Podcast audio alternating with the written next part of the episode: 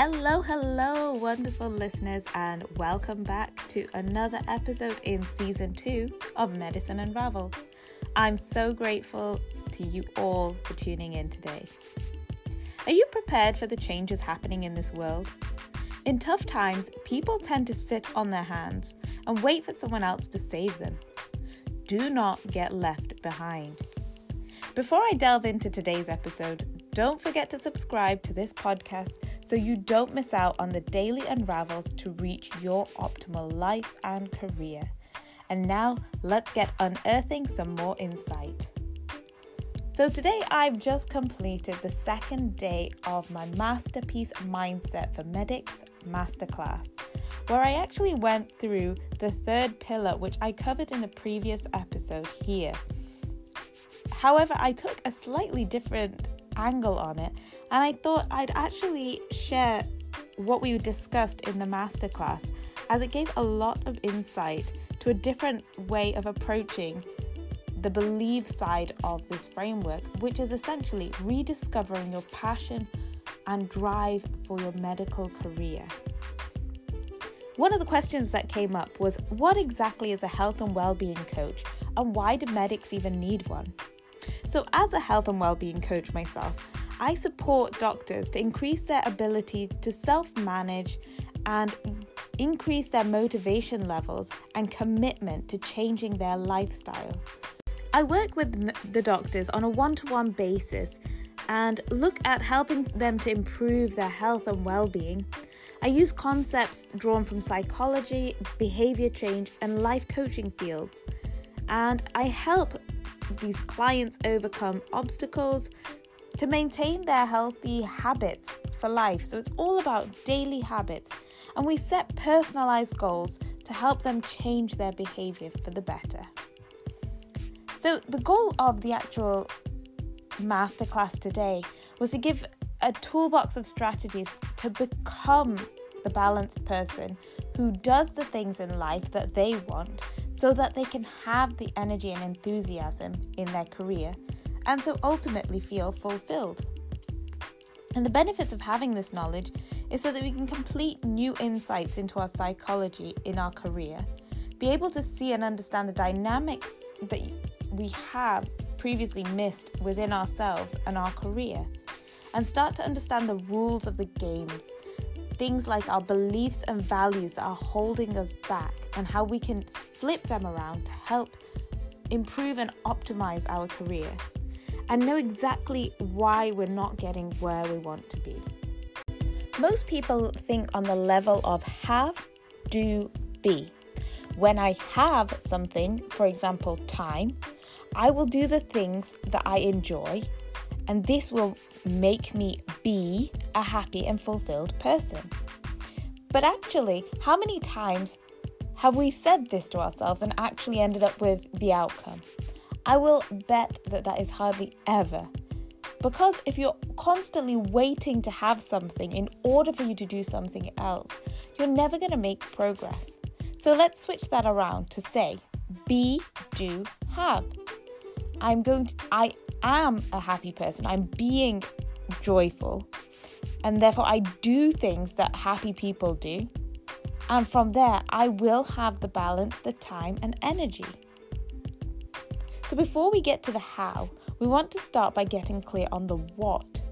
What is the specific result that you want to have in your career right now? And then, once you have the what, we want to have who do you have to be in order to achieve that goal? And I look at this as the three levels of mastery to becoming a master.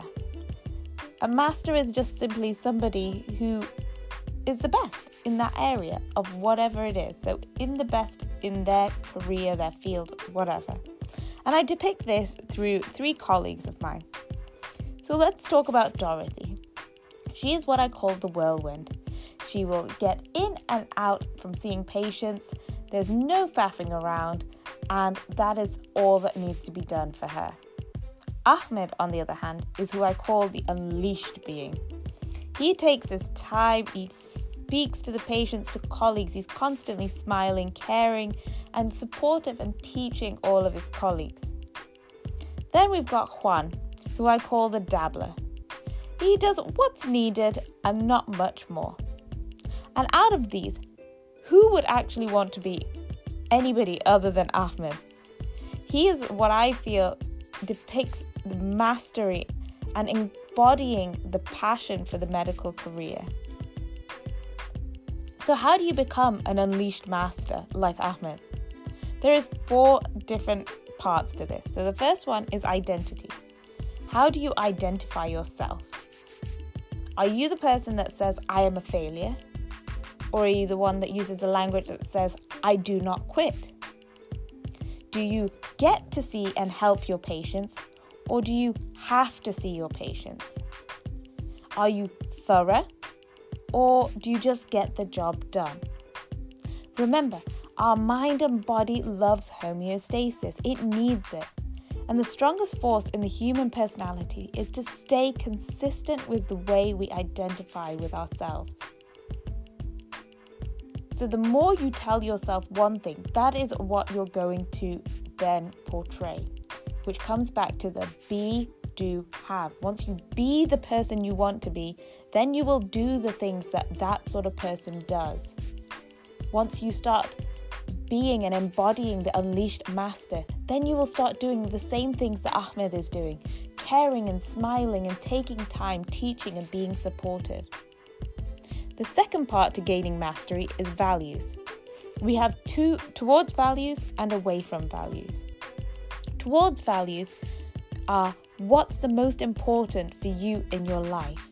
Is it health, freedom, love, growth and learning, fun and joy, Note, happiness is not a value. It is a destination or an end point of having had good values otherwise.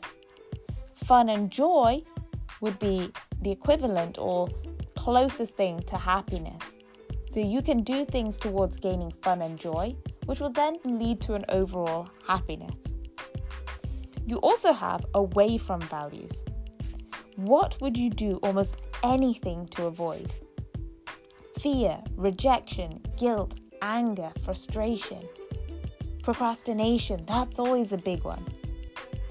Take some time to consider what the values are that take you towards your outcomes and those that are preventing you from reaching them, the away from values. The third part of how to become a master rules. What has to happen in order for you to experience those values? For example, if your value was health, what do you have to do in order to feel that health? Let's take an example. Person A says, I must drink water and eat vegetables and go on walks and sleep before 10 o'clock in order for me to feel health and vitality. Person B comes along and says, Well, for me, I must drink water or eat vegetables or go for walks or sleep before 10. Now, which seems more manageable and doable? Person B. The easier you make it to meet your rules, the more frequently you will experience your values, which means you will be happier and more energized more frequently. By saying or, you're giving yourself a chance to actually just achieve one thing and feel that value. As opposed to having a list of things that you must accomplish, and with even if you did 9 out of 10, without, if you're using the word and, you don't get that final thing, you will not experience that value because you've ingrained those rules within yourself. So, to have a great day at work, rather than saying I need to do this, this, this, and this as a to do list, no, say I will reach early, or I will manage to check my emails, or I will teach on the ward round, or I will bring joy into the clinic. You've got four rules there which all encompass that one value, but you only need to do one of those in order for you to experience that value. And each day you will build. And within a few weeks, you will notice that you are actually doing all of them, but you don't feel that pressure of having to commit to doing all of them. So, this ultimately means that you build momentum in your career, which will lead to that increased fulfillment, satisfaction, and enthusiasm. And then the final step to mastery vehicles. These are the medium that you use to get from where you are to where you want to be in order to meet those rules and therefore the values. We have constructive vehicles and destructive vehicles. Destructive vehicles, things like procrastination, drugs, smoking, poor diet, lack of sleep, anger. Whereas constructive ones would be exercising, meditating, having good routines, cold showers, having empowering company and relationships. So, overall, to be an unleashed master like Ahmed, rather than a whirlwind or dabbler, we need to get clear on the goal that is truly important to us. And then take small actions daily to become the person who you get who gets the results instead of focusing on strategy. That's all we're going to cover today. I hope you've enjoyed today's ad lib podcast episode and have taken something away that you can apply to your own life. As I say, this was taken from the second day of the masterclass. Now, tomorrow is the last day and it starts at 10 a.m. Pacific Standard Time, 6 p.m. British Standard Time you can still join and you'll be able to watch the replays for the previous two days if you join today. Your most important asset is your time, and in these three sessions, you will gain massive, massive value worth every minute. So please invest in yourself that you, so that you can invest in your patients and your career. Make sure you subscribe so you don't miss any of the upcoming episodes. This is Radical Rads with Medicine Unraveled. It's been an absolute pleasure sharing with you again today, and I look forward to joining you on future episodes. Stay curious, keep growing, and be unstoppable.